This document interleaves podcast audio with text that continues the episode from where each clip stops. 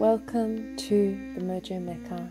We are a media, wellness, and artistry hub that is in celebration of the earth, inspired to live in a mindful, health filled way, humbled by the depths of inner exploration and the power of practicing daily ritual, in love with the beauty of cultures worldwide and the adventurous nature of travel and dedicated to a life of heart centeredness, purposeful pursuits, and a whole lot of mojo. Thank you all for coming again to this beautiful podcast. I just want to let everyone know um, that we've just started doing weekly women's circles through the Mojo Mecca app. So, if you want more information on that, you can download the app for free now um, and you'll receive the call link. Um, we had a beautiful first circle last week and just feeling really strongly called to continue them and to develop um, a continuous deepening into this um, this circle work. Um, it's just kind of come quite naturally, and I feel really inspired to, um, yeah, for us all to meet each week and have different topics and, you know, have space for conversation and connection and meditation. Um, so, yeah, download Mojo Mecca app and you can find out more about that. Um, and I'm going to be doing an offer soon um, once our monthly subscription fee kicks in, where you can receive um, a mentoring session with me, um, kind of a creative art therapy style mentoring session, um, and also a guided meditation for the price of the yearly membership, which will be only about $50.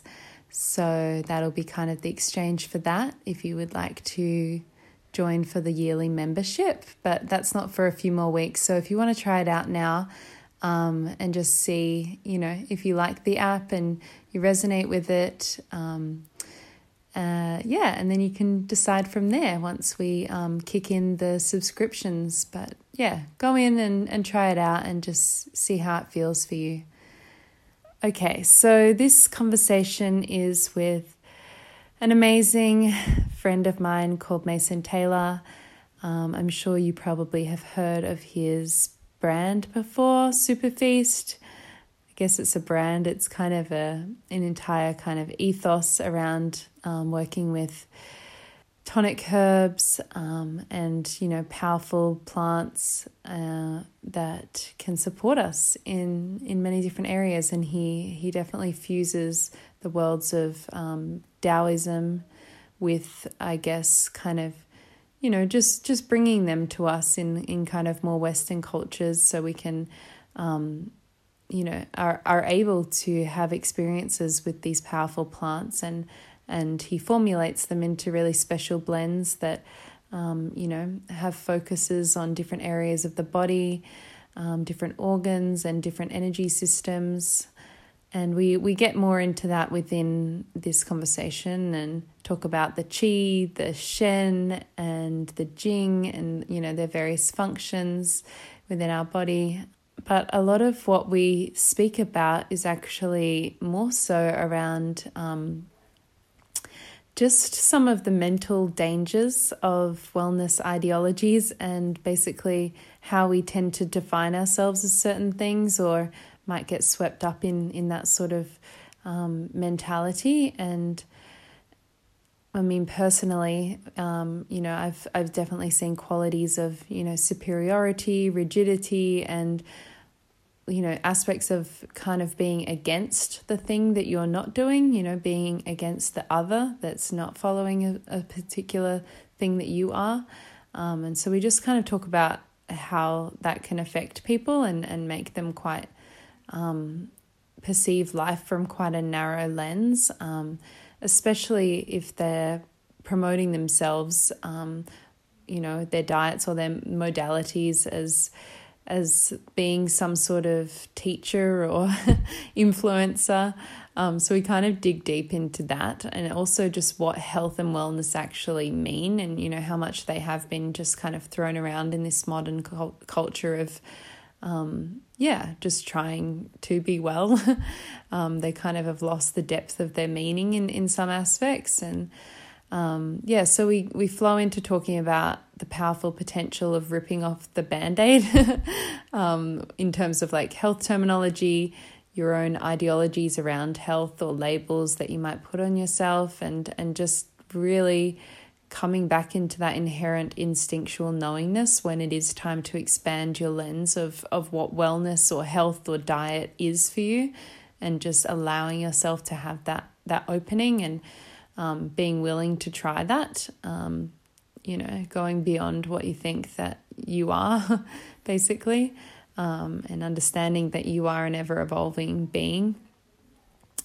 Um, yeah, he chats about the importance of examining and engaging with the opposite. So basically, just opening our minds up all the time to alternate views and not getting too rigid, like we said, in, in one particular lens, and being able to see people's perspectives and and you know while you while you may not necessarily agree just um, you know having that perspective there as a kind of um, opposition to yours is just really healthy to kind of create that balance and um, yeah just prevents you from kind of only having one lens so yeah a lot of it's about um, just really discovering what our authentic health pillars are too and just building a temple within our body and mind and spirit that is okay with perpetual contradictions and change um, and able to change gears when needed. And the many archetypes too that come into play within our relationship to health, wellness, and longevity. He talks about the kind of different um, aspects of the thinker, the lover, the ancestor, and the celebrator, and how all of those energies are important when we're engaging with health and with wellness. We talk about the Taoist treasures of Jing, Qi, and Shen, and how they um, move through our bodies and how that we can cultivate more of them. And he has some beautiful blends, um, all focused on on those three treasures. And we flow into talking a little bit about um, moving away from that kind of diagnosis to cure model um, and especially for him as kind of the face of Superfeast, just how he navigates um, receiving, you know, questions or um, people coming to him with with particular things, and and just really having to not um, claim to be curing anything, and just navigating the more kind of, you know, um, Taoist path, which is full of kind of nuances and, and contradictions too as in like this might work for you this week but it might not work for you next week and that's just a model that I think we should all be adopting a lot more of instead of kind of this is good for this and you should take this once a day for the next month and you'll have this result. So it's kind of um, moving away from that and just like like I've said, just kind of coming back again and again to your inherent instincts on on when to take things, when to stop taking things, when to switch it up, when to strip back. Um, so I'll I'll let him dive in with you, and um, yeah, I'm really excited to share this conversation and to continue this conversation too, because it's it's one that I personally need to continue to remind myself of when I get rigid and um, stuck in you know different ideological thinkings, and so yeah, I hope you really enjoy it and receive a lot from it my name's Mason Taylor. So I'm living in, up in South Golden Beach at the moment, just north of Byron. Been up here for um, six years. Grew up in Sydney. You know, started doing markets um, uh, up in the northern beaches of Sydney. Talking to hundreds and hundreds of people over those three and a half years I was there. Just started really developing and hearing what people, um, you know, were needing and wanting, and how to not approach, you know, assisting people through through herbs, for, rather than going from like fixing symptoms, jumping on the front foot feeling what their health intention was for building a culture for them and their kids and so on and so forth. And so from there, I started developing the philosophy and the apothecary of Superfeast. And then that's just grown in, a very healthy um, little business that we've got with like amazing people, able to do it, you know, with that still grassroots grassroots feeling. You know, no investors or anything like that. Just us in doing the the sourcing in a way that is good for us sleeping at night, but not as good for being able to like explode with growth, which we kind of enjoy, nice, slow and steady. So we've stuck true to, you know, going beyond that organic model and just going small batch farmers, DDAO farming in the, the growing, you know, and sourcing the herbs either farmed or wild from the exact same place that they were mentioned in the first Materia Medica from 2000 years ago from the Shen Nong Divine Farmers Materia Medica getting the seed or the spore from that exact place in that exact province in that exact microclimate growing it there and ensuring that the um, the land is going to be good for generations and generations. So that's alive and well in china always has been. Um, so it, has been nice having superfeast been a place to help preserve that real um, you know you know just that real dragon medicine right? And you know the people that are actually still tapped into that land of the dragon rather than you know those that have you know colonized themselves you know there's been a you know there's, there's always there's a big split. There's a big split like um 400 AD is when the classics start really describing the difference between a herbalist that refers to a herb as a drug and those that continue to understand it in its yin yang qualities right? And so those that refer to it as drugs they're like well just grow the herbs closer to the hospitals. It's better economically. And then there's those that go no don't you realize it needs you know it needs this yin yang quality and it needs like this, you know, to, to be most potent, it needs to be in this kind of atmosphere so that it has this flavor profile, so that it penetrates the organs, so we can maintain harmony. And so, Superfeast is really, and and myself as well, we're really on that bend of reminding people that classical Chinese medicine, Taoist medicine, has an intent around harmony. Symptoms will point to what's going on in in something being um, disrupted in the transformation cycle as yin and yang energy moves through the five wuxing organs. We roughly talk about as being the, the, the elements, right? So, you know, we, but it's important if you are studying Chinese medicine to not layer over Western anatomy and Western pathology and symptomology. So if you are going and you're, if you are, if you are having, um, you know, dampness and such, um, if you are getting diabetes treated through acupuncture and these kinds of things you know what you're actually studying what if you if you're studying with someone that hasn't gone, hasn't gone after their university studies whether it's in china or australia or wherever and gone and done their own study based on the classics then you are practicing this new kind of like um, it's only false because it's a masquerading Chinese medicine. It's masquerading as you know traditional Chinese medicine, but it was in that was created in the 50s by Mao Zedong and his lackeys, right? So, mm. you know, this is like the colonization of Chinese medicine occurred, and that's why everyone who was practicing the Taoist and classical arts, which is based on yin yang and wuxing, right? So it's literally all we're coming back to is where's the disruption in the transformation cycle in the um, in the, those those those elements in, internally, from fire to soil to metal to water to wood to fire, so on, and so on and so forth. Now that still exists in that new traditional Chinese medicine, but it's just ornamental. They'll still go and focus on symptomology, and it's still treated in this um, in this sense that it's like like it's an ornamental medicine, and it's um, there's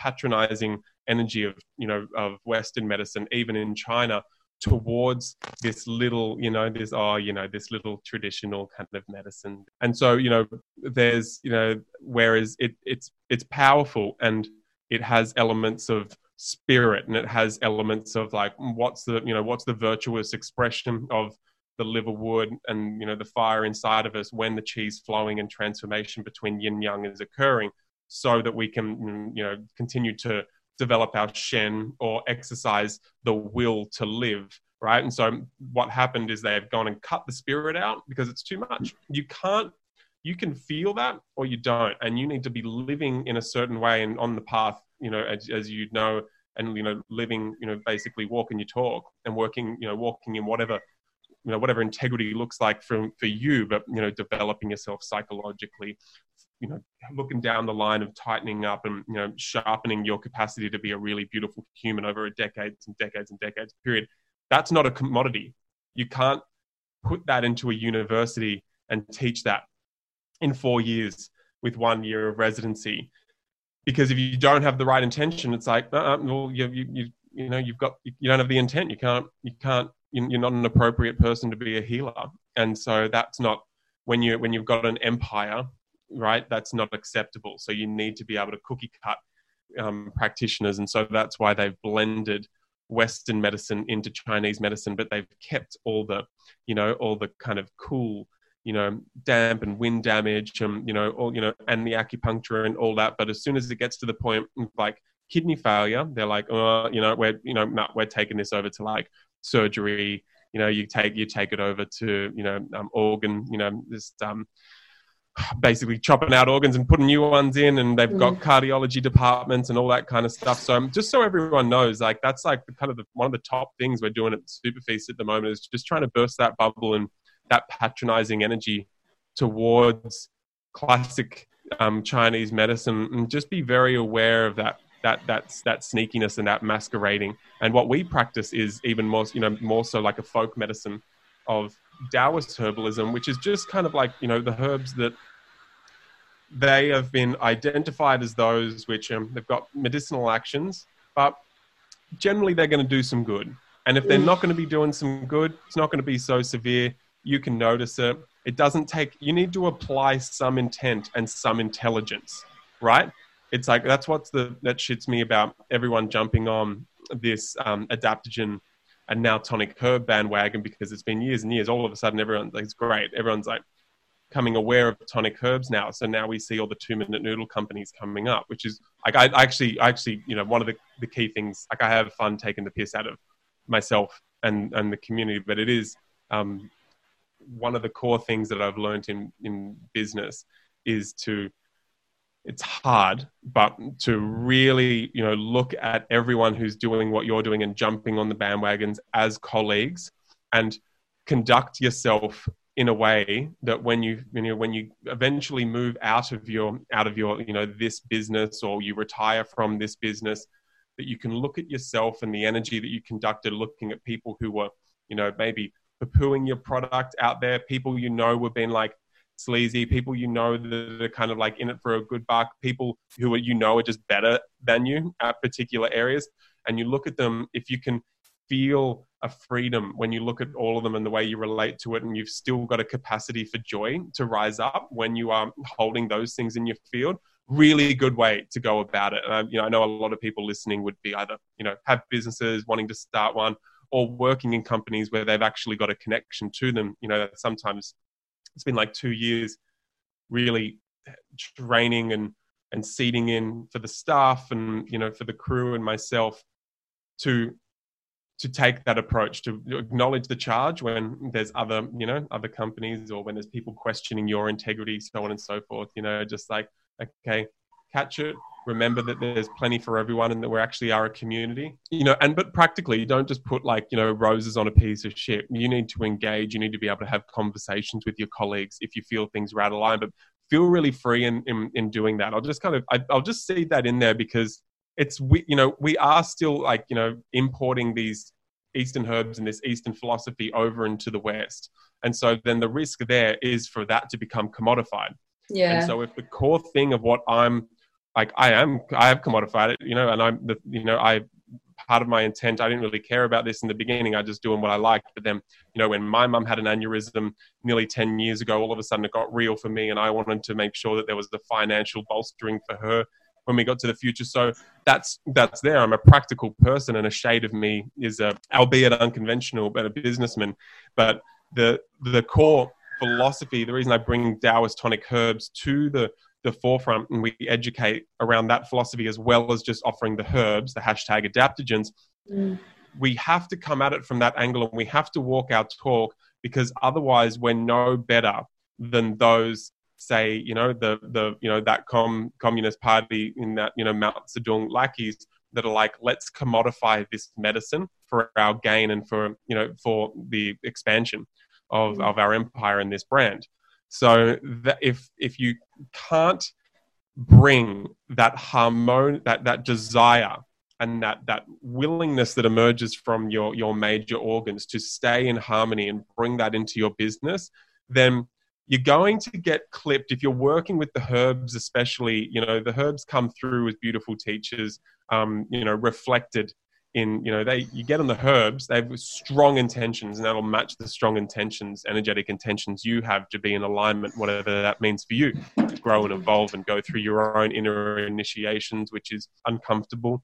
So if you're on the herbs um, and you're selling them and you're not walking that path you'll need to you'll either get clipped and you'll really you know they'll they'll be strong teachers and it'll be really um, uncomfortable or you'll have to really callous your heart and go into further of a mental space of um, you know western constant perpetual growth model justification in order to get by. And i doubt that after a decade or two in the business that way that you're going to be feeling too free and have the capacity this is something in the ayurvedic tradition when we look at the tonic herbs the rasayanas and one of the intentions of taking those herbs and having that along with all the other practices to keep harmony through our body is to have the capacity for spontaneous joy. And that's something that it's it's it's weird and a difficult thing to be looking for when you're growing a business. We've got people here that are relying on us to maintain you know their salaries and we're trying to get them better and better and better. And you know while you know we've got like opportunities for growth if we lower our in, integrity okay not doing that looking you know okay diversify in other ways heaps of people are jumping on the bandwagon. It's getting hectic. Everyone's telling you to do this and that, or you're going to miss out. Blah, blah. And then you come back, or where's the capacity for spontaneous joy? You can't be too much of a, you know, fearful, timid person, you know, in the way that you conduct business or life, and you can't be a giant asshole ego either. You find this sweet spot. You, are getting over yourself in some ways. You're questioning why you've got an aversion to something, and you, you're getting you're engaged. And so that's kind of where I'm at with Superfeast, you know, in terms of anyone wants to know who I am and where I'm at, and just um, yeah, we're doing that at the moment. It's been it's been nice because I I've always had the biggest fear of Superfeast. I always felt it's going to tra- be trapped for a long time. I've got Peter Pan syndrome, quite hardcore, and so I um, but I stuck with it for many years now, and I'm now kind of I've had my period recently where I've been like a little bit like, oh, it's getting mundane, but then, you know, all of a sudden transforms. We start training internally, new natural organism, a little bit of a natural hierarchy and structure that's bringing a lot of ease to everyone. Everyone's life can be even richer. Working here is emerging. And I'm kind of settling a little bit further into educating long term because I've been able to really um, start expressing other dimensions of myself in other platforms in other areas you know start there's a i've you know finally gotten over myself as being this like i'm being enmeshed with my online or stage persona that needs to hold you, you know you'd know this feeling mm. you know mm. when you're just like you know you just you start believing the crap that you you know you're ideologically attached to i'm not throwing that at you we just talked about it earlier so everyone yeah we have a history together. I'm not like you. yeah, hundred percent. Um, and so yeah, now I'm kind of just like I'm really just rocking along with my family here, enjoying life in South Golden, starting getting a little bit more into a um, a comedic part of myself. I've spent so many years with my, you know, been very, very serious around my health. And you know my stage persona been beginning to get really well regarded and therefore the expectation of conducting yourself in a particular way and you know and from me primarily not blaming other people but you know start having these high expectations and you start becoming crusty in your ideology. And then you kind of get out of your ideology and then you hold the resentment for the ideology that you had and you need to gain a new um, persona and identity through kicking back from where you came from and blaming that and then you know kind of like you know then the, the potential there is if i get into comedy my comedy is about taking swipes and actual genuine hits based on the pain that i have of what i did to myself there in that you know enmeshment in the wellness um, in the wellness world and the sickness that gets brewed there when you um you know when you when you lose yourself and you stay too long in a place where that you should have just moved on from and that's what we don't have a dialogue for in the organism of those that want to engage with their health is you will start down this route of being you know a particular diet particular movement structure or whatever it is, particular cues, particular rules, particular ideological dogma, so on and so forth. And there will be a time when it's time to, you know, you you pause and you reflect there and you think about what what did you engage and what inspired you the most in terms of a value of that you know that space that you'd entered through your you know through your particular yogic practice the spiritual practice your um, you know your, your veganism for me like raw foodism you know my my searching for immortality you know and most people will feel like a failure or they'll hang on to that veganism or that carnivorism or whatever it is because you're a failure. And then that pops and you you know you nearly you get yourself sick or you know or you realize you just can't deny the fact because another you know you've got like many different ways of thinking. You've got many different brains you know. You've got your upper brain you've got your heart brain you've got your lower you know dantian and then you've got your vagus nerve which i kind of feel like these are different ways you know, there's different archetypes in us that like approaching our you know engaging with our health and the development of our culture so life can be rich and you know like have our you know the, have the capacity for joy and growth and getting uncomfortable without having aversions to it. And a lot of the time people are going to get stuck up the top in the head in logic and and ethics we think. And yeah that's an yeah that's what ethics is. And then you stay there too long and you get crusty and you get into morality and you get to right wrong. And then you stay too long in your veganism and then some people get themselves sick some people used to come to the market store with teeth falling out and I'd just be like, I don't have anything for you, mate. You're gonna have to go go to that pub across the road and get like a crappy steak and a, and a Tooheys and just cracking through dogma. It's not serving. And then, you know, or, and then people will either through their sickness or through their disappointment in their self that they hoodwinked themselves and they were low hanging fruit, which we all are going to be. We are all going to be low hanging fruit at some point. You get one or two turns and then time to grow up a little bit. But then we can't just let it go and go, wow, a lot of the time, you know, like I, I couldn't anyway. There's, there's people Mm. who have, you know, got a little bit more maybe emotional intelligence or life experience going into these fanatical um, dives into health, but people will then become resentful towards that veganism. They'll start creating identity to save other people from their veganism, but there isn't that education around. There will come a time where something will change, and that's it's going to happen. It's inevitable, and it will be time to loosen your identity, um, your your you know your identity, you know, wrap, being wrapped up in that. Close the door on that experience and really meditate on what values you really ignited and what you learned was really important. What Mm. shades of you know you and your, your development of your own personal and family culture like really inspired you, and um, and then you're going to have to you know move on and start developing other shades of who you are and how you approach life. And if you can do that you get really multidimensional.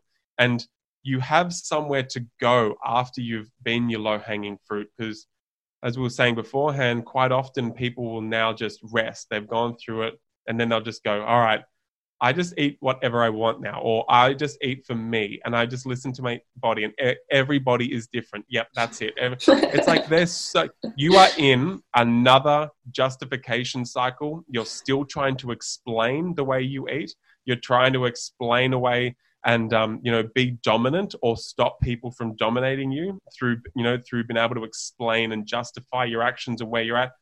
Just stop justifying and describing how you eat for a little bit and can and then just continue it continue to explore. What are the areas what are the principles are you drawn towards? And as you go through them you start creating all these different pillars that are somewhat they contradict each other constantly. What was it in that veganism?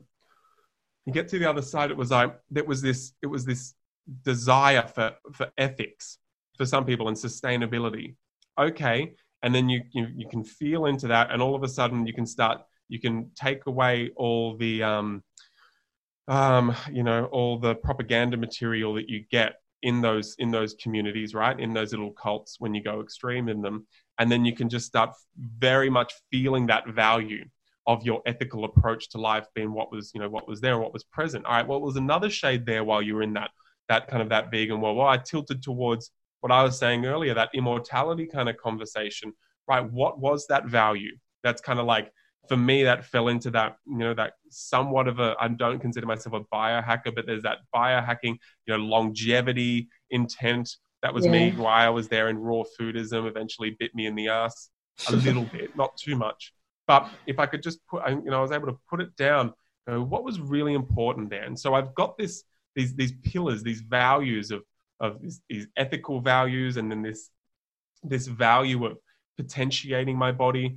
And then what else comes up? Oh, well, I've also got this, like, you know, this inspiration around what helped me move beyond my veganism was studying like the Weston Price ancestral model.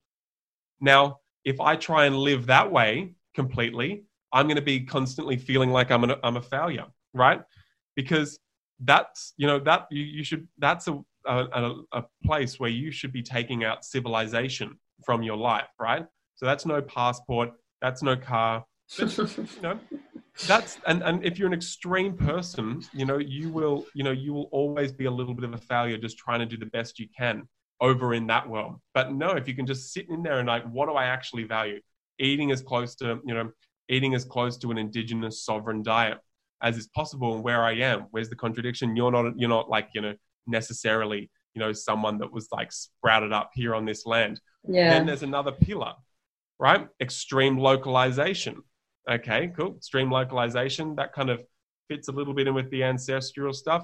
Okay, but what another part? If I go back into myself, like from like when I was a teenager, there's a there's a nostalgia from you know from in, you know enjoying um, kind of the convenience of living in a civil you know in civilization. Now, convenience and ancestral diet as two things that it can internally interplay with each other that's all of a sudden we get into some very interesting shades of how to be and how to allow a diet and a culture to emerge. And if I can drop into situations and feel those moving in and around each other rather than butting heads, and so it mm-hmm. goes on for me. You know, eating in a Tao a way, you know, a Taoist kind of sense with seasonality, making the most of the civilization and farming, um, and making the most of eating for a healthy spleen then you mix in my desire to ensure that you know I'm very inspired by the pillar of ensuring that I'm eating in a way that grows an incredible microbiome. And so all of these, if I sit in any of these camps, all of a sudden I'm becoming I might people might see, wow, you're really principled and you got really strong principles, so you're just gonna stay there and and only do that. But no, you're not, because you Mhm. have other values and principles that are there and are, are of interest to you Mhm. and you won't explore them and integrate them and see what comes out the other side as you allow them to emerge together. So, question was, who am I? And that's kind of I'm. I'm kind of like moving in that direction. Yeah, I know. And then I think I've heard you speak um, most recently in some posts about like losing that aspect of fun too, and the aspect of like actually being able to like have a social life and have flexibility in that sense too, which I think Mm. oftentimes a lot of these um, ideologies can can like hinder in a sense because it's yeah there's less flexibility there mentally for you to um, yeah just have things that maybe aren't in your certain you know within those Mm. pillars and may that's fine too sometimes you know because life is also there's other dimensions to life too which we don't have control over or we don't want to have control over you know certain um, you know whether it's like social stuff family stuff you know you don't want to like for yeah like you were saying from a longevity perspective too it's like you also are cultivating a lifestyle and relationships and um, yeah social life too and um, nothing Mhm. should uh, hinder other you know you know what i'm trying to say but just not losing the fun too Well, yeah, I call it, you kind of had it a really nice way. I call it, you know, becoming batshit boring. People who are externally and ideologically enmeshed um, with something outside of themselves and they don't have, you know, the capacity to be mobile inside and have interesting, engaged conversation that doesn't come from a place of a charge and defending. You know, I kind of like, I put these posts out there and every now and then I'm like, I'll use veganism as an example, as I do bulletproof and paleo and you know, but I can use anything. I can use Ashtanga yoga. I can use Catholicism. I can use any anything. It doesn't it doesn't matter. I could use entrepreneurialism. You know, just like it's it's it's literally anything that's going to you know it's fun to go into these things and become identified and become an entrepreneur for a while mm-hmm. become a health coach for a while but my god yeah. come out the other end because if you stay there you are going to become a batshit boring person and that's where i found myself in in raw foodism and so that kind of brings us back to these inner archetypes where you've got that logical mind that, you know, it's either data driven or logic driven. Yep, makes sense. You know, enzymes, we run out of a certain amount of enzymes. And so it makes sense not to cook all the enzymes and not to, you know, not to eat over 48.9%. And I can justify that internally. Yep, makes sense. You know, yep, it makes sense to be a fruitarian. I was in like a talk one time and people are like, you just think about it. You're going along in the jungle you know, back right back in the day, and you come across a, you know, big bunch of bananas, and you'd eat all of those. And this person had a huge following, and I'm like, hang on, you're coming across a hybridized modern bunch of bananas thousands of years ago, and this is how you are logically justifying your diet. And I, at that point, I was kind of like, that's when my signals were going off, and I was just saying, I'm actually quite bored with the way these people talk, and the fact that you always I'm good I was good at this. You've always got your talking pieces and you always mm-hmm. got propaganda, you know, ready to, you know ready to go. ready to go. The best yeah. the best way, you know, knowing that is like if you talk to people who are into buying I'm um selling water filters. Oh my god, the Kangen thing. like, you, know, you, tell you tell me, you tell me, and I've got an answer for you. and um, the, the these archetypes, you know, that there's that logical one that everyone gets stuck in you come it's most of the time where it happens. And the you know that second that heart that heart brain and that second dantian being the perception organ of the heart you know it's it's probably you know a lot of people the, the, a lot of the cool people you find in the wellness world are those who are integrated in these various ways of thinking. So this isn't rocket science and i'm not saying you know that no one's discovered this. You know, this is I'm just kind of like trying to figure out what the path of least resistance back is into being like a person whose capacity has a capacity to have fun, be interesting, not be boring as batshit, right? And so just trying to like figure out for my own sake. I don't think I'm going to create a map or a model that is going to be like appropriate for everyone. I just don't really give a shit to do that. I kind of that would make me boring as batshit, but I will. I'll, I'll keep on talking about it because I kind of find it really fun for the minute, and it might continue like as I hear other people talking about it and I'm like, yeah, that's a really good way of describing it. And and there, you know, via osmosis, maybe more and more people in these next waves will come into, you know, being well like, you know, going to wellness and having, you know, been able to see the, the path that others have kind of taken, you know, having more of a dialogue and a maturity so that people don't screw themselves up. Because people screw themselves up, as you know, a lot. And everyone's like, oh, you know, it's fine. They're putting out good information. These influencers and these people, you know, as and I've been there. I'm not. I'm not. This isn't full judgment. This is just like pointing at you with three fingers pointing back at me. Mm-hmm. You know, you got to be really, you know, for your own sake. It's not even what the damage you're going to do to other people, although it does occur. And I'm not being a wet, I'm not trying to be a wet blanket because I know that feeling as well. I've, like I remember being young and hearing people say that and be like, screw you. I'm like, I'm putting out good information. It's, it's not going to hurt, like getting people healthy. And it's like 80% of the time that's true, 20% it's not. And so there needs to be more and more of an awareness and maturity that when you are starting to enter and you start gaining traction, especially if you're a charismatic person, to just just chickadee check yourself, just really watch yourself and do not take on the persona of being a teacher and mm. do not mm-hmm. believe for a second that you are a you know you are a bloody teacher you are not yeah. a teacher your profession what is your profession to go down the route of dedicating to a very particular art and studying under one person or studying in an institution for a certain amount of time and then coming out the other side and then teaching that or are you going along and learning things and you know you know growing out of your immaturity as you go along but thinking that you're you know you're like super cool because you're getting these pops and these insights that you kind of feel like these orgasmic enlightened moments. As you go into this honeymoon phase of you feeling good and you start sharing that and people start relating and going oh my god that's so good and that's so inspiring. And you're like wow i'm such a good teacher. And that is the that's the dangerous part. And so you just everyone, if you if you you know if you're five years into this, just like shut up, just you know if you have something if you if you experience and i'm from this coming from someone that just didn't but was lucky that i was like kind of like i was always a little bit distrusting of myself which is for better or worse that i just didn't i'd always just take my take the piss out of myself that little bit so everyone wouldn't really take it seriously i just mm. kind of throw in a little bit like a you know i always went and studied the opposite so i'd always be like but you know what? I might be wrong. It might be that this is the right way to go about it. Mm. You, I really do recommend you undermine yourself and get, get the hell away from these people that are just like, ignore those people that are haters and are throwing any judgment at you. You just go and do you and share it and build your brand. No, that is the most stupid and ridiculous way of becoming an actual epic and successful, well renowned professional. And people are getting clued on right now. So if you try and go too early, people will see you and know you as a charlatan, and that's good. You want if and people like I've I had that person um, in you know who when I was in that phase and I was kind of questioning myself, but I was still doubling down and sharing a few things about veganism, which was fine. But I I wasn't like engaging in a conversation of like I kind of think this is where it's at and this is the data and things and this is what I'm sharing internally. It wasn't a real genuine sharing where I was, I was, I, I wanted to, I thought I had to stay on a pedestal and inspire these people who were reading it, right?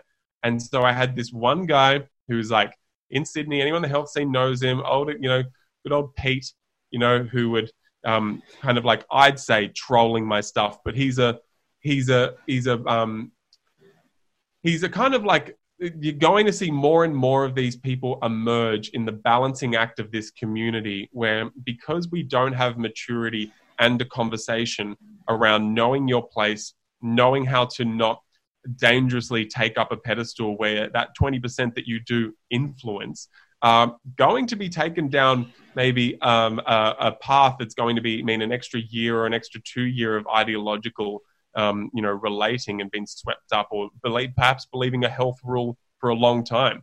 You know there are consequences there.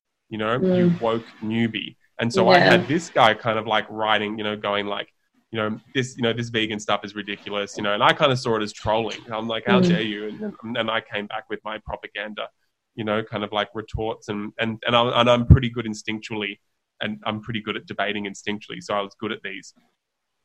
But every time I'd come out, um, you know, he'd have chat. I've been running cacao parties, and he'd come and like just rag on me for like how cacao is, you know, shouldn't be consumed children can't eat it, poisonous to dogs. We shouldn't be consuming things that are like you know that, that can't be eaten. You know, and I'd and I'd argue back about like, well, what about you know what about the ancestral use of um you know of alcohol and so on and so forth. There is a place for it, you know, blah blah blah. Just a justification and just like a you know just stroking your own um you know your, your own justification of your position. But I'd come out and all the other vegans would be jumping in there going, "You tell him, Mason," and I'd, be talking to a friend um, who my girlfriend was living with, and I'd be like, man, I just, yeah, I feel, you know, just like, why, why me? Why is he, you know, and I had friends telling, you know, telling me it's like, well, it's because you've just taken off and you've got this personality and you're, you know, I was put, I wasn't just sitting behind social media at the time. I was in front of people doing workshops, talking to 50 people and got there really quick. And it's, you can go, yeah, just jealous and blah, blah, blah but I, I never had that approach because there is always quite like you know maybe sometimes there's going to be a narcissist and these people might still be narcissists but it's not it's quite often there's going to be some validity and feedback. It's going to most of the time be warranted in some way. And so you should drink that in and talk to my friend about it and she'd be like look he's sharpening your pencil.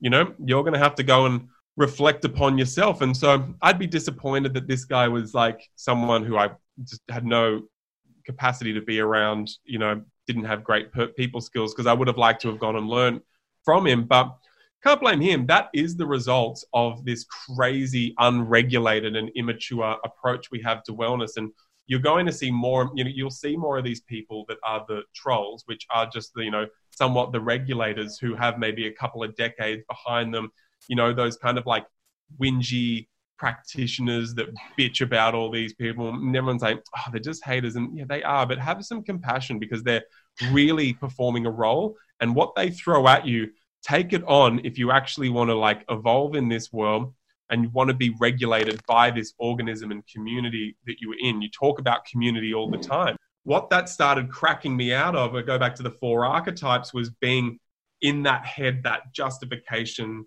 and or you know or just like oh i'm not good i'm not good enough to you know to justify my you know way of being. And then you start thinking in other ways. You got the heart you know that that place in you that's you know that's heart perception which is sensory engaging which is, is feeling. And so if you're in that space obviously you're a lot softer if you're someone who's trying to debate solely from that place of logic. And so there needs to be that part of you that lets go of that, you know, wanting to win. How do you do that? Sit down into your sensory organs, right? So all of a sudden that'll draw you into into the kitchen, and that'll very quickly show you if you're a raw foodist that zucchini noodles with walnut sauce and tomato does not taste the same as a bolognese. You can start, and you can, you know, it's the same as going to like a health paleo cafe. I'm like, oh my god, this this place doesn't have an ounce of Italian mama. And so you can go in and uh, you go into people who are like Fitspo people, and you can walk into their house and you can feel how the kitchen is void of anything that engages your senses, right? And for me, I started sinking into that and going, wow, I've got a whole new shade. And it, I'm not even taught, uh, this isn't how I'm relating to all these principles that I've been developing, different ways of thinking and approaching them. Because if I can start doing that, all of a sudden I opened up and, you know, remembered that, you know, the styles of cooking that I discovered in, say, like Southeast Asia, um, on country here in Australia or in Patagonia, you know, cooking asado in, um, in Argentina, that they really engaged my heart in some way. And so if you can start moving on and knowing that you're not going to rest on your laurels and right now I'm just like going to eat meat or now I'm just going to like cook for pleasure no, just keep on moving. Now you've got slipperiness and mobility, but you can actually start building conviction through your experience. I like I love having conviction, and I got a testosterone debate in me anytime. But once I leave that environment, I you know I, I it's water off a duck's back for me, right? You know, and I and I'm hoping that I come out the other side of that having learned something, and I generally gen, generally but genuinely won't have charge based on attack of the way that I've lived because I've got the capacity, if I get triggered, to go, well, there's some fucking good work there for me to start looking into. And so you can start feeling that heart energy come to the equation. That'll quite that'll that'll start softening the edges of your ideological logic.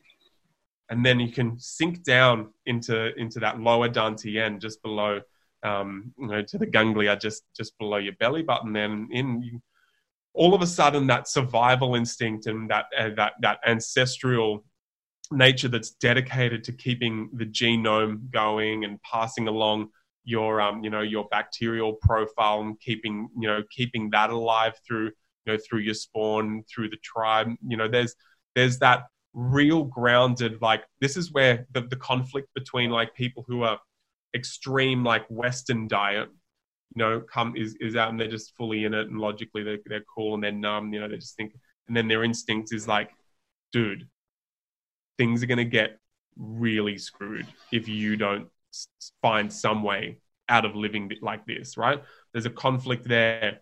That's a little bit less charged because quite often people are just floppy white bread, you know, and they can just ignore that instinct. That's what happens when you live in, you know, in in, like the, the civil life, you know, in mm-hmm. But the big, you know, when you're in, in when you're in a wellness cult, when you're in like full, you know, ketogenic, you know, bulletproof kind of like world or full veganism, and you're there and you know you got all your arguments, but there's an instinct that's just like, get out. You are decimating something. Mm. You are mm. becoming boring. People don't want to be around you some people don't get out of that and they just maintain those people that want to talk about shock proteins at parties. Not that I don't want to be like, I like doing that. But if I want to change gear, not that it's they have to, I'd want to change gear. And if they don't and they can't and they just want to keep on talking about one thing, I said, get, get away from me, mate. Like, I'm so bored already just thinking about being near you at a party as what's like you know as imagine like that's your the whole life. I'm gonna, I'm gonna spend the whole time talking to you about that kind of stuff. Come on mate. Have some color. Have some flair. You know that's like that's what i'd be like that's what i kind of like expect of you know my friends. Not that it's up to them to do what i want but my god come on. Not going to tell me life's not going to be richer if you do that. But that instinctual self, like, dude, change or things are going to go wrong real bad. That's the, you know, people who are like keto or strong vegan, that ancestral, like in your guts feeling and way of thinking. If you drop in and you think from that place and you really feel from that place, it will, you know, that's, it'll get you out eating a hunk of meat or stopping smashing like a you know half a stick of butter in your coffee you know and challenging yourself in in that way and so the fourth way of thinking that emerges you know so we need those three to be communicating mm. we need to be slippery enough and you know have enough mobility and, and animation chi to animate us to go between them and we just need to be interesting enough to be able to go to those different shades it's an inter- that's how to be interdimensional mm-hmm. the fourth is that vagus nerve so I got I call it like I call this the thinker, the the lover. You know, connect to your food, connect to others. Like mm, fucking so good. You know, um, the you know our, our the ancestor, right? The survivor, and then I got up coming up here, the celebrator, right? That's a part of you just wants to be and maybe not think about health all the time. Maybe mm-hmm. not always have this logic. Maybe not always be feeling of what the intention is behind me doing this. Maybe I just want to like kick back and you see this guy come through a lot of time. How many times do you see people come out of their ideology and go, that's it. I'm just cutting loose. I'm forgetting it all. I'm going to go start going back to the pub. I'm going to start eating burgers and I'm going to start. And sometimes people stay there. You know what? I do whatever I want now.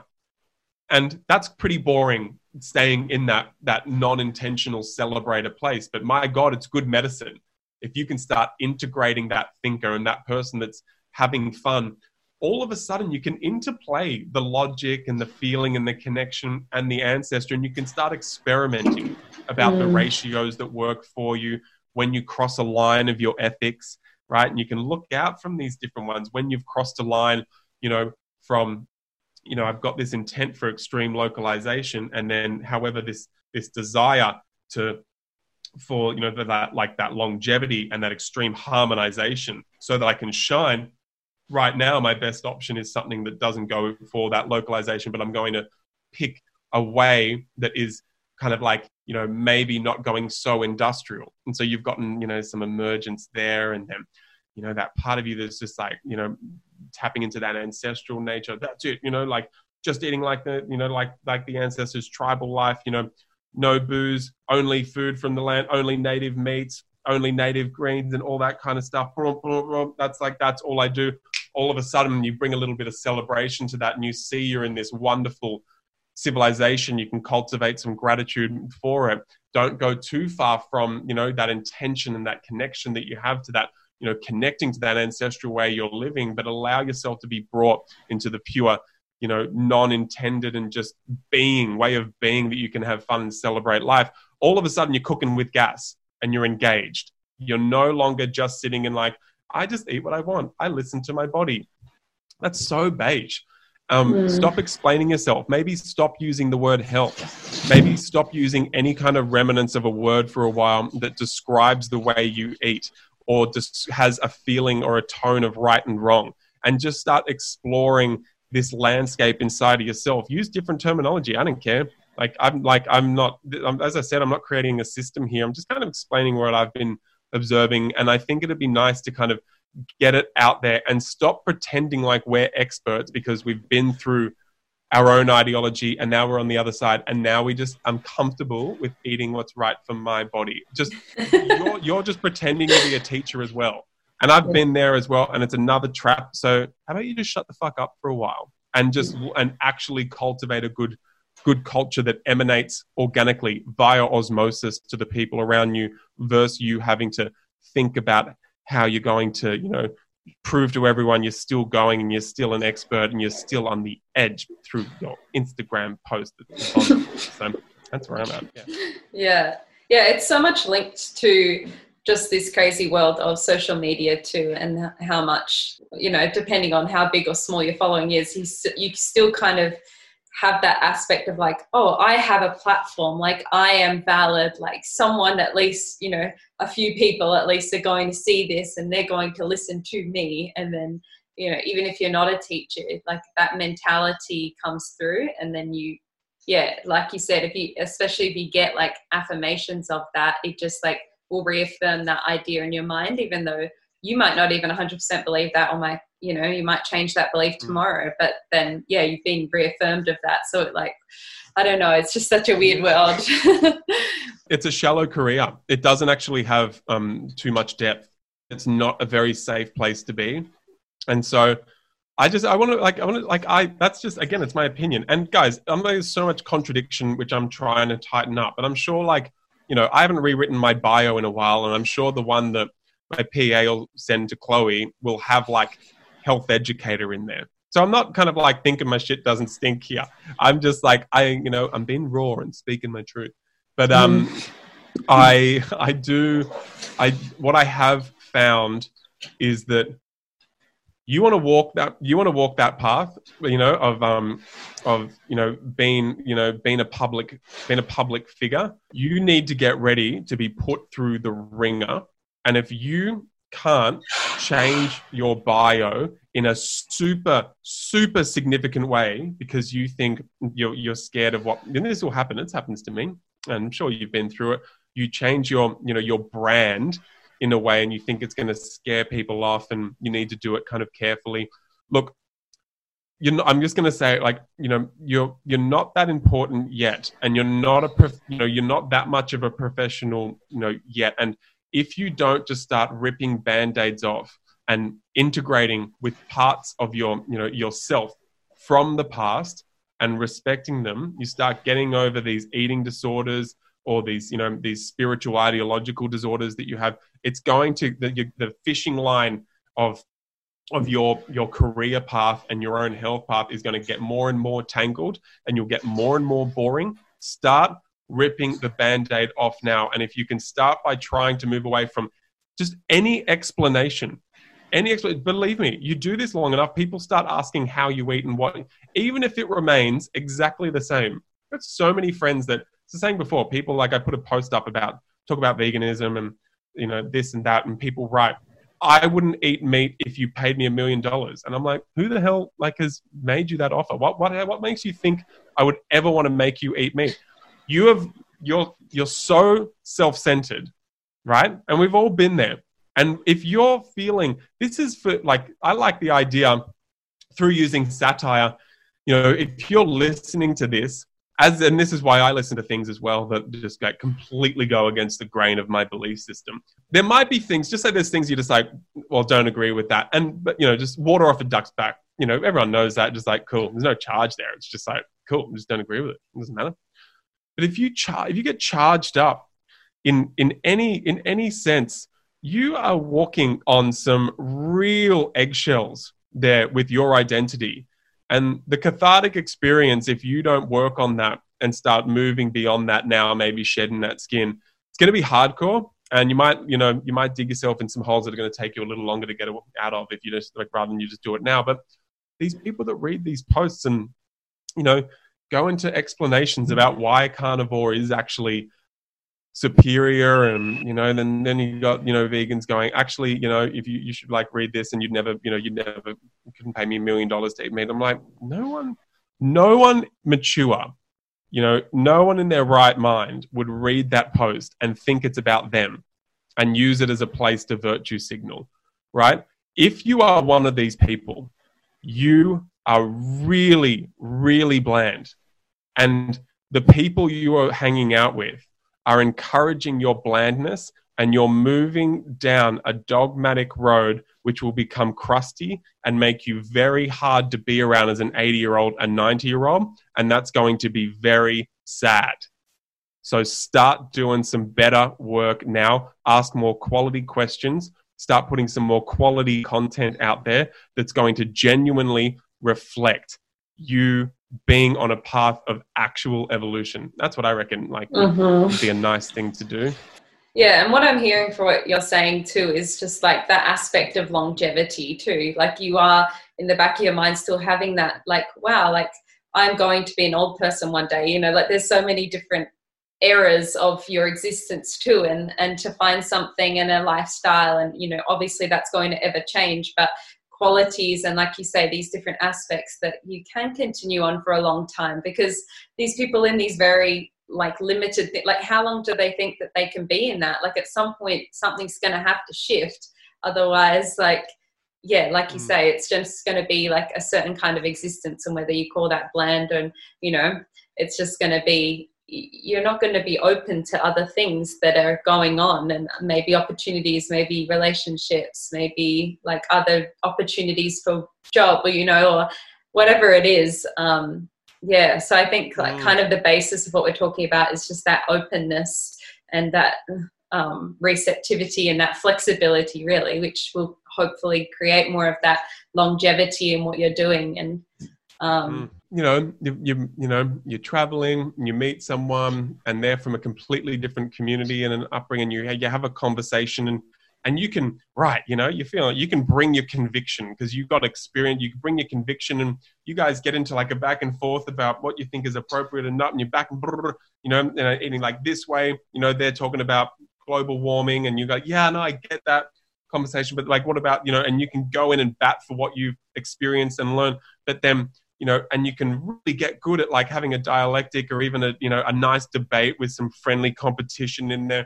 But then that feeling when someone hits and you and they get you and you go, hmm, that mm-hmm. feeling where you can ease and not feel attacked in that moment and just go, wow, okay, no, there's there's something genuinely, there, okay, I go exploring that. There's mm-hmm. a nuance there to explore. That feeling is so beautiful mm-hmm. and so liberating. Yeah. And if you are denying yourself that, then, oh my gosh, you just, maybe that's just what you need to do for like a long time. But I, it's it's such a denial of, of life that that's it's like one of the treasures you know that that that allows the treasures in Taoism of Jing Qi Shen to to kind of like to you know percolate through in the spirit Shen to percolate through and and find more virtuous ways of being. It's it's moments like that, and chi finds new form, and chi resonates with the way that you know that's moving through the universe in a particular way, and it can resonate in your body at that point, and you become you know a little bit more nuanced in yourself. That's how I relate to it, anyway. Yeah, as you were speaking that, I was reflecting on a moment that I had um, when I was in Peru, actually, and like I was just up in the you know high in the andes doing a lot of like ceremony work and stuff and we do these like long day ceremonies and at that point i was still vegan you know trying to be vegan there and like the, all the local guys and stuff that i was hanging out with and doing these ceremonies with were just like didn't didn't get it like you know and and obviously the local communities didn't didn't really get it either and there was like these moments that i had um, of just like after a ceremony being like in this beautiful local family's house and they've made this incredible medicinal like chicken broth with like quinoa and all these you know local vegetables potatoes that they've grown outside. And this beautiful woman's coming to serve you this broth. And it's like that moment is like of course you're going to say yes to that.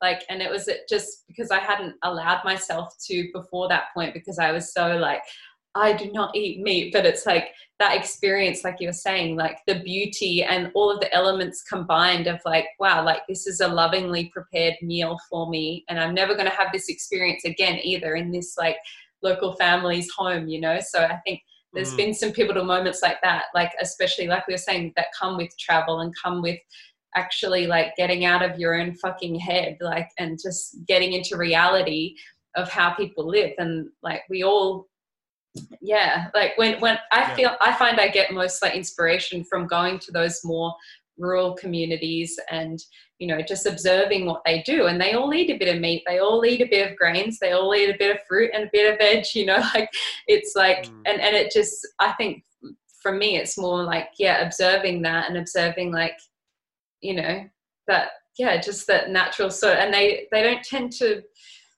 think about it too much either. It's like, oh, we're growing this and this is around, and you know, like, and yeah. yeah.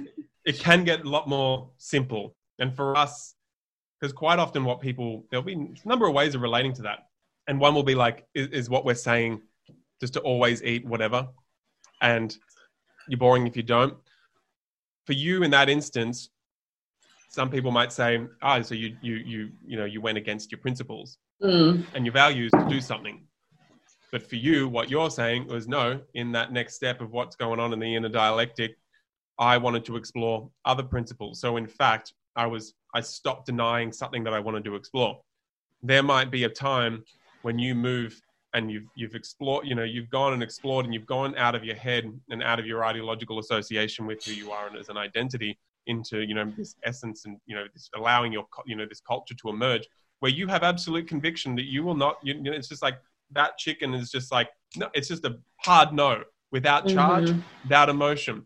And that's a beautiful thing as well. I love seeing people like that. They just know, but it's not not charged. They're not better, and they don't mind having that difficult conversation and how it reflects. And so Yeah. it does play out in many ways. But um, yeah, that sounds that broth sounds amazing. they make such good soups there. Like you guys have been to Peru, haven't you too? They make such good Mhm. Broths and soups there.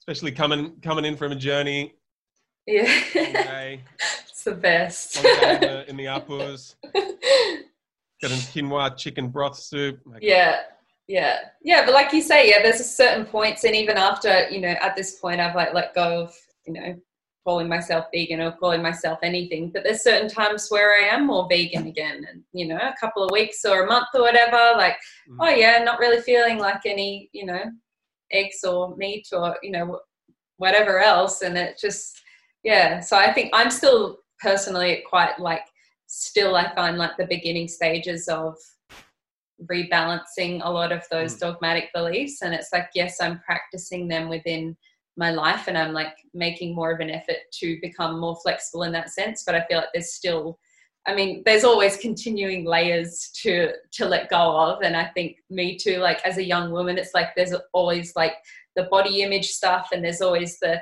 you know there's so many different aspects to it too like where that Mm. control and that dogma can come in because obviously at the heart of it like you do want to you know you want to feel good and you want to feel like you're in um like the weight and and the like just the glow and you know that whole sort of essence that you feel is is innately like represents you best you know and you know when you're not in that that space too. So um yeah.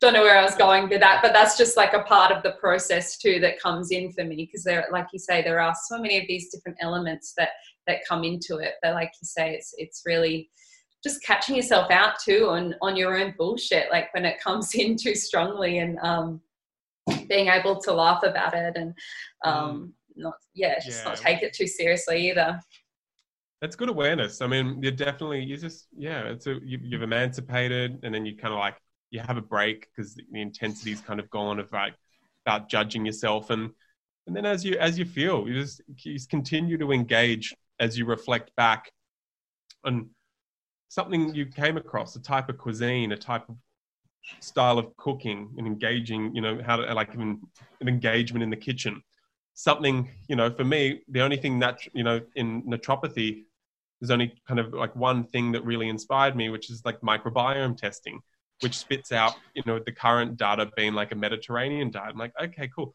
That inspires me. Here we go. I've got another pillow for the pillar pillar for the temple there you know? And so okay explore that. Where does that kind of fit in long term to the intent? You start just building some grounding and it's a nice feeling. It's less rah rah not looking for attention it's a, it's a long build. You know, that first low hanging fruit diet is like when you buy land and you're just high on the fact that you bought land and you're doing all these cool things. And then, then when you actually got to build a culture, you go, oh shit, there's a lot of principles of, of land management.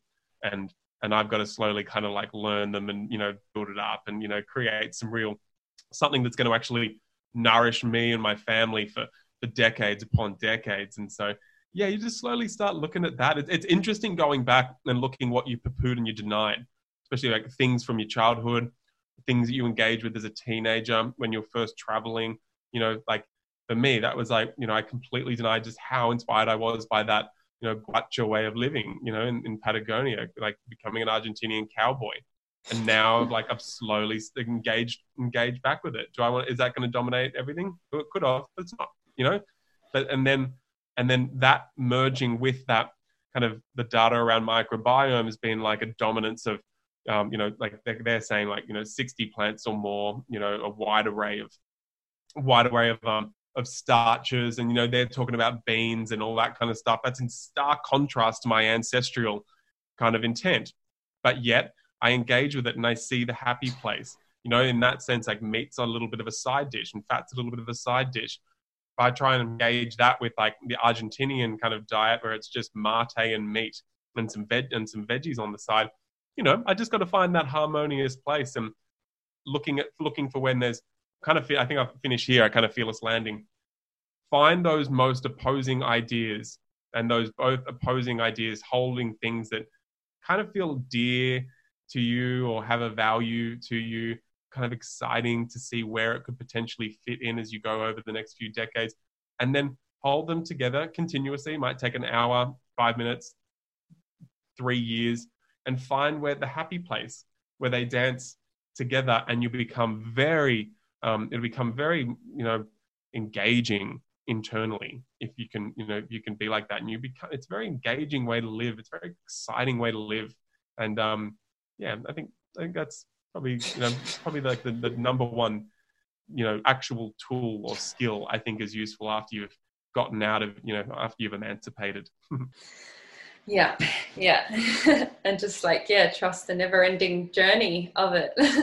Um, i was curious to ask like so obviously still you're kind of like Superfeast is a brand but you are still represented as kind of the face of it. And obviously people do come to you um, or probably come to the products the herbs um, perhaps with like health issues you know diagnosed issues say it's like PCOS or um, mm. I don't know, adrenal fatigue or however they've been diagnosed.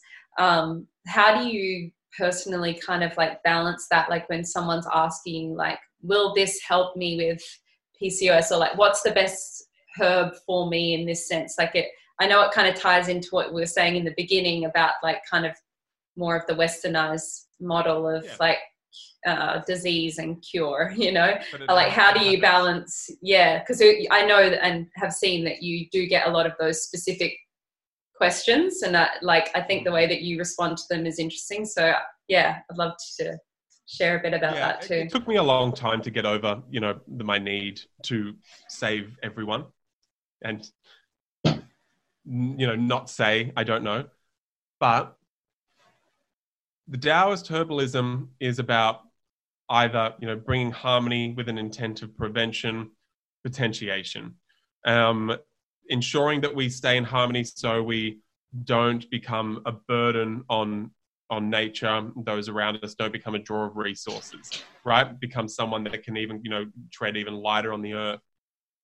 But we get questions hypothyroidism pcos as you said low libido low estrogen all these kinds of things so we are trying to walk beside Western diagnosis without trying to mer- put them over the top each other.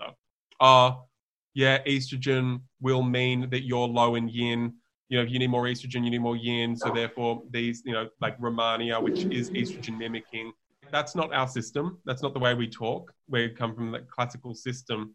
However, there are ways that the herbs can be used.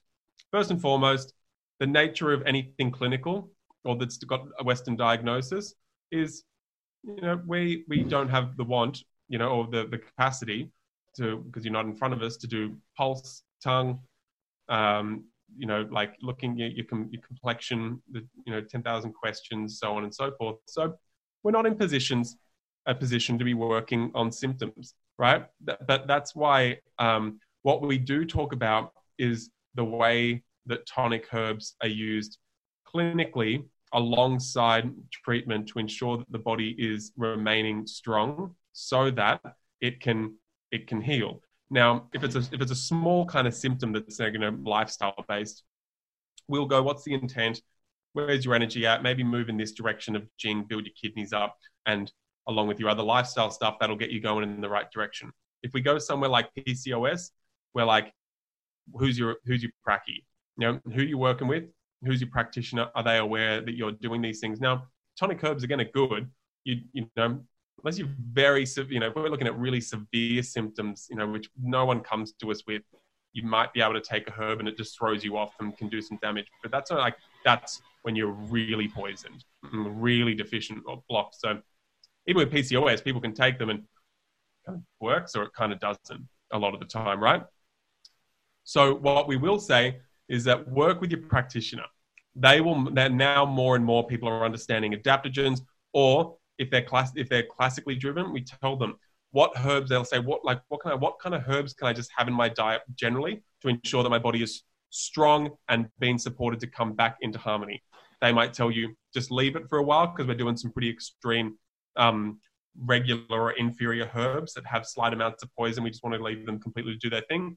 Cool, you do that. Then after treatment, in the convalescence rebuilding stage, then you might get on some blood building herbs, women for the Iron Gaia, Mason's mushrooms, get that immune system really strong again. That's a, long, lot of the time how it works. Um, a lot of the time, people are going to do it because they've done their research anyway. So, like with chemotherapy and radio, we've kind of we don't we, we can't say we don't want to say like I literally can't. I don't have the want. Even if it was like no regulator, I'd be like, I don't know. There's good data out there, but I'm not a data driven person. And I don't know what chemo is. Just because I've seen 99% success rate I'm not going to stand here and make claims about mushrooms or my mushrooms or them in general. But people do their research and they want to take it. And in China, it's called Fu Zheng therapy, where you take medicinal mushrooms and other tonic herbs in conjunction with these hardcore um, treatments that everyone says, oh, it's chemo and, and radiotherapy that um, that kill people. No, it's not. It's the fact that they smash the marrow and the immune system and the jing of the body, and then you're susceptible you're walking on eggshells, you catch something and you die. So mm. look in the right direction because if the chemo kills you, then you're very disempowered, right? If it's kind of, you look at like the data around Fu Zheng therapy, right? All of a sudden, you have some, like clinically, you know, been shown that people are going to have less symptoms. And this happens again and again and again and again and again. People on their own accord taking Turkey chaga Reishi, or just all of the ones in Masons um, mushrooms, they come out with less symptoms, right? You know, so they'll, they'll come out healthier. They'll come out with an immune system. And that's another way that tonic herbs get used. And more and more practitioners are starting to understand that intention. Yeah, it sounds like it's, yeah, you're not like recommend, uh, which I think is a lot um, that's can be kind of wrong about the health and wellness industry is that that like this did this for you know this many people so it's going to do this for you too you know like and mm. you know the yeah it's disease cure model yeah which yeah, is gotta, damaging wrestle with yourself on that yeah. because you can go you know what screw it you know this is it's helped someone you know we've had people take lion's mane two years after they've had a stroke and they'd lost their um their smell sense of smell and they took our lion's mane once and then their smell came back like that shit's wild we're all crying yeah. here um, and we get we get gnarly, gnarly, amazing feedback and testimonials. Um, and in the early days, you kind of you fight and you go, it's that same energy of like, you know what? No, I this raw food diet helped me, and it's just it's good information. Just put it out there, right? And so you're putting out there, taking smoothies and doing acai bowls. You know, you go to Bali and you absolutely decimate your spleen soil to the point where you've just got constant diarrhea, you've cooled down your uterus beyond belief, your hormones are whack, you're an influencer, you write to us or whoever else, you're like, what can, can you help me? I'm, you know, got this and that and this and that and that. And I'm like, get off the gram, remove the golden hour filter and stop taking people down this path. Like, that happens a lot. And so it's the same world. So if you're early on, just be very careful with what your intention is and just just sit in your limitations. The limitations for me, tonic herbalism, is about maintaining harmony in the body. So I'll sit there. It makes life simple. Now I'm now I'm like, oh great, yes, I don't want to make one claim. It's a journey for discovering your own energy as well. Tonic herbalism. Oh, that didn't work. Oh, that worked. Oh my god, that really worked. It's not working anymore. Okay, change. Mm, yeah, and I like that you you promote them from that place of like energy too. You know, like you got your chi blend for you know, and you and from different like um mm. like organs and different aspects that it might help. But yeah, like mm. you say, it's it's yeah, it might it might help for a couple of months, and then you might need to mix it up a bit. Or like I, I like that you also promote you know giving things a rest too because i think there's obviously a lot of brands within like the capitalist model you want to get people like you know having their monthly orders and you know keep always having your your mason's mushrooms topped up or whatever but i mean for me personally with your products i've like if, if it runs out i might like leave it a month or two and then i like get some get another blend or um mm-hmm. you know like i've been taking them for a few years but it's been pretty much consistently but like trying different ones, like trying the woman's blend, and you know, and then at certain times, a couple of months, it will just like I won't feel called to like make another order, and then I will, you know. Mm-hmm. So um, it's just I like that you also share from that perspective too. That it is, um, like you say, it's more about that self discovery and that intuitive process of um, if you listen close enough, you know, you'll and and and to how your body's responding to it too, then yeah, you'll know when it might be time to take a break from that or try something a bit more subtle or whatever it is or or harder, you know, like got double the dose or eventually as you said, the whole the if you follow the philosophy behind it, it shows you it, it tells you, you know, more isn't necessarily better. Sometimes more is better. You know, like a, there's a lot of nuance, and so people have to be engaged, which is mm-hmm. you know, mm-hmm. you've got to be engaged. It's not good for it's not good to make a commodity, but it's good for me to sleep at night. yeah, and I think I, yeah, you inspire and Superfeast inspires me in that way because it kind of yeah, it does play with both of those worlds um, within the health and with also within the business. Like I feel like you are in that. I don't know that beautiful kind of merging of like the east and west philosophies of business and health wellness. yeah. Yeah. Yeah, the wellness world. Yeah, it's super fun. I really am enjoying it constant growth. Mm-hmm. So, um, I guess as we kind of like wrap up, I'd love for you to just speak about, I don't know, right now what's going on for Superfeast, because I know that I think I have a your newest blend on the way. And um, mm, yeah, yeah, tell me a bit about Shen and um, yeah, anything else that's kind of coming up. And well, the, the whole point of tonic herbalism is to ensure that the yin yang transformation cycles occurring, you know, we're yin when it's yin, so we're down and down, you know, we're down and sleeping when it's dark and we're up and active when it's bright and so on and so forth. And we go into seasonality through the organs, things moving. The tonic herbs keep it moving. When you stay in harmony long enough, and you can cultivate your treasures, your Jing essence, so sexual essence, ability to, you know, have, you know, keep charge in your in your batteries and your kidneys so you don't degenerate, don't have like weak knees and bones when you get to 80 and dementia and all those things.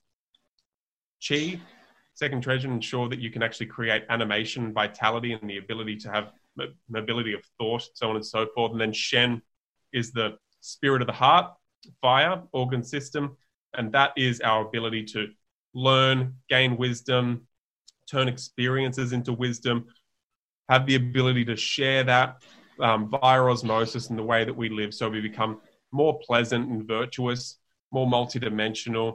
You know, just kind of just and just someone just become one of those elders that has swagger, sense of humor.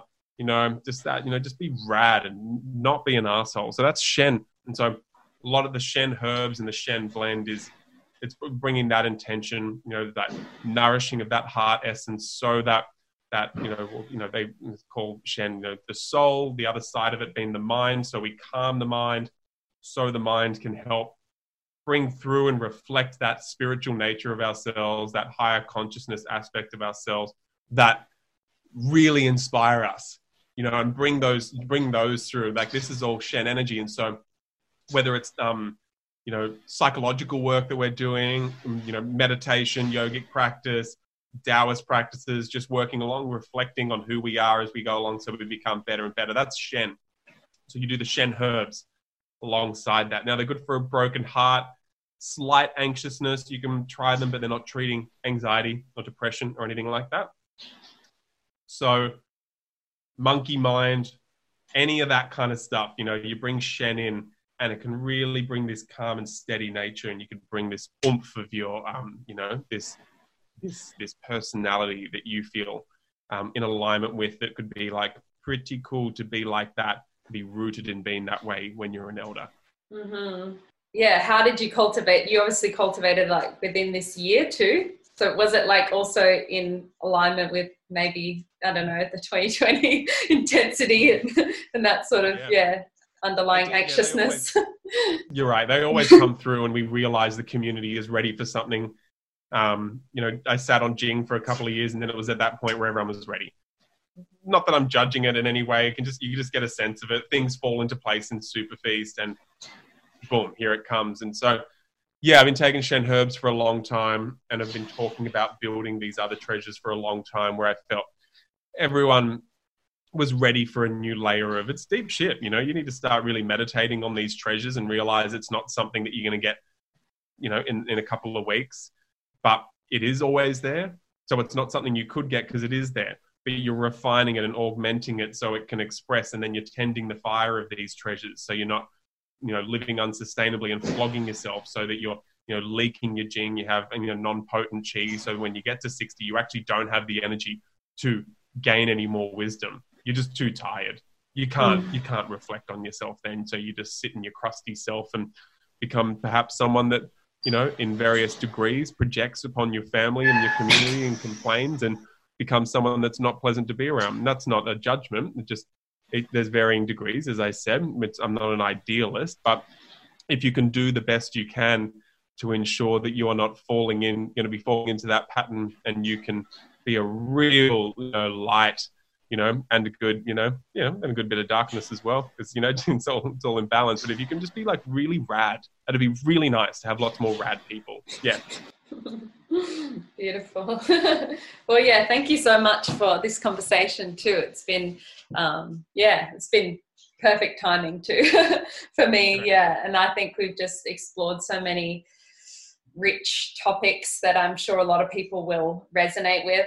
Um, mm. Especially, you know, obviously if they're drawn to like Mojo Mecca and Superfeast, they're obviously like into this sort of sort of stuff and have probably gone through this sort of internal battles around health and wellness. And I'm really glad that we are kind of going to the deeper levels of what they mean because it's like it, when you hear those words, it, it's it's like they've kind of lost the essence to them too because they're just like thrown around like so it's like natural or you know those oh, yeah. um, organic yeah.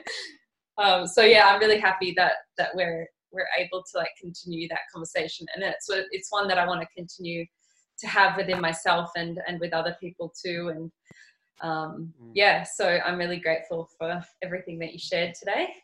Yeah likewise. Thanks for you know creating the space where we could really explore that and share it. I got a few new really nice key insights and you know ways of you know relating to and talking to these concepts which is you know this is why again so i'm like i've I'm, I don't consider myself in any way a teacher of, of this. I'm, you know, I'm still just, I'm so, I'm still so in the process. So it's, it's nice to have these, you know, cool places where we can flesh things out. Mm-hmm. I'm sure we can like, we'd revisit it in a year and it'd be different too. Maybe you'll be a full blown comedian by next year. You're already like starting the journey yeah, I wouldn't. I wouldn't mind being, you know, a little bit of a, a, dual, having a dual career. I'm going further down into the, you know, philosophical teachings of tonic herbalism and that. Mm-hmm. And then, mm-hmm. yeah, people go to my personal Instagram, Mason J Taylor. Don't expect this tone a lot of the time. You know, just kind of like, just kind of cracking my own, you know, my own rustiness that I developed in in my time in the wellness scene by doing some characters and taking the piss out of myself and taking the piss out of twin flames and mm-hmm. you know like you'll you'll you'll definitely um, you know you'll see some edgy things but you know i spent so much time in the, the wellness clique and still am. I don't have resentment or anger towards it. These are my friends and aspects of myself. I just find it funny. And um, so yeah you'll definitely don't don't have expectations. Just go there. Have a chuckle. But your twin flame she's off instagram now so you can't be the the uh, conscious couple embodiment yeah, well, you know, she was never dedicated to the cause. She's never, you know, if you're going to be a twin flame, you know, you need to tell as many people about it as possible.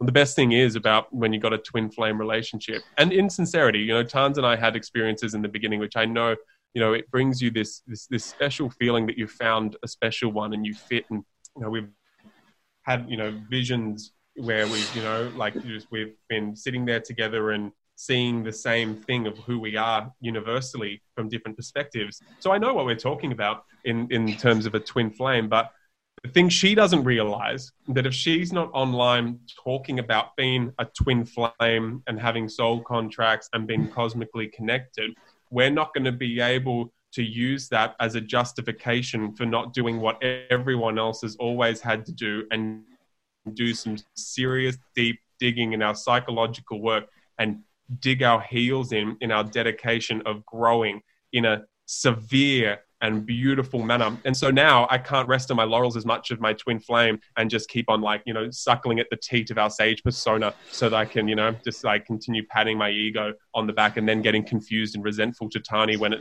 the, you know, the relationship isn't just automatically perfect and getting resentful towards the universe because it, it tricked me. Yeah, that's, um, yeah, she's very, she's let me down there. And I'll consider Mhm. calling off the wedding, but no, I won't Mhm. because then I'm scared because then people will see me, you know, tapping out of my twin flame relationship. I'd never do that. I'm just going to like continue to hold space for her in the journey that she's going through. Yeah, exactly. Just try, it really is all part of the journey. She's probably done it so that you can get to that next phase of evolution within your own journey too. Or maybe, yeah, there's just some aspects that you need to explore, like within yourself as a persona online, you know, and just Oh, be I- strong I, in I that. prefer just to project upon her for the moment. Way easier. Beautiful. Well, yeah, thank you so much for this. And um, yeah, yeah, excited to put it out. Yeah, me too. It's been really good to catch up with you.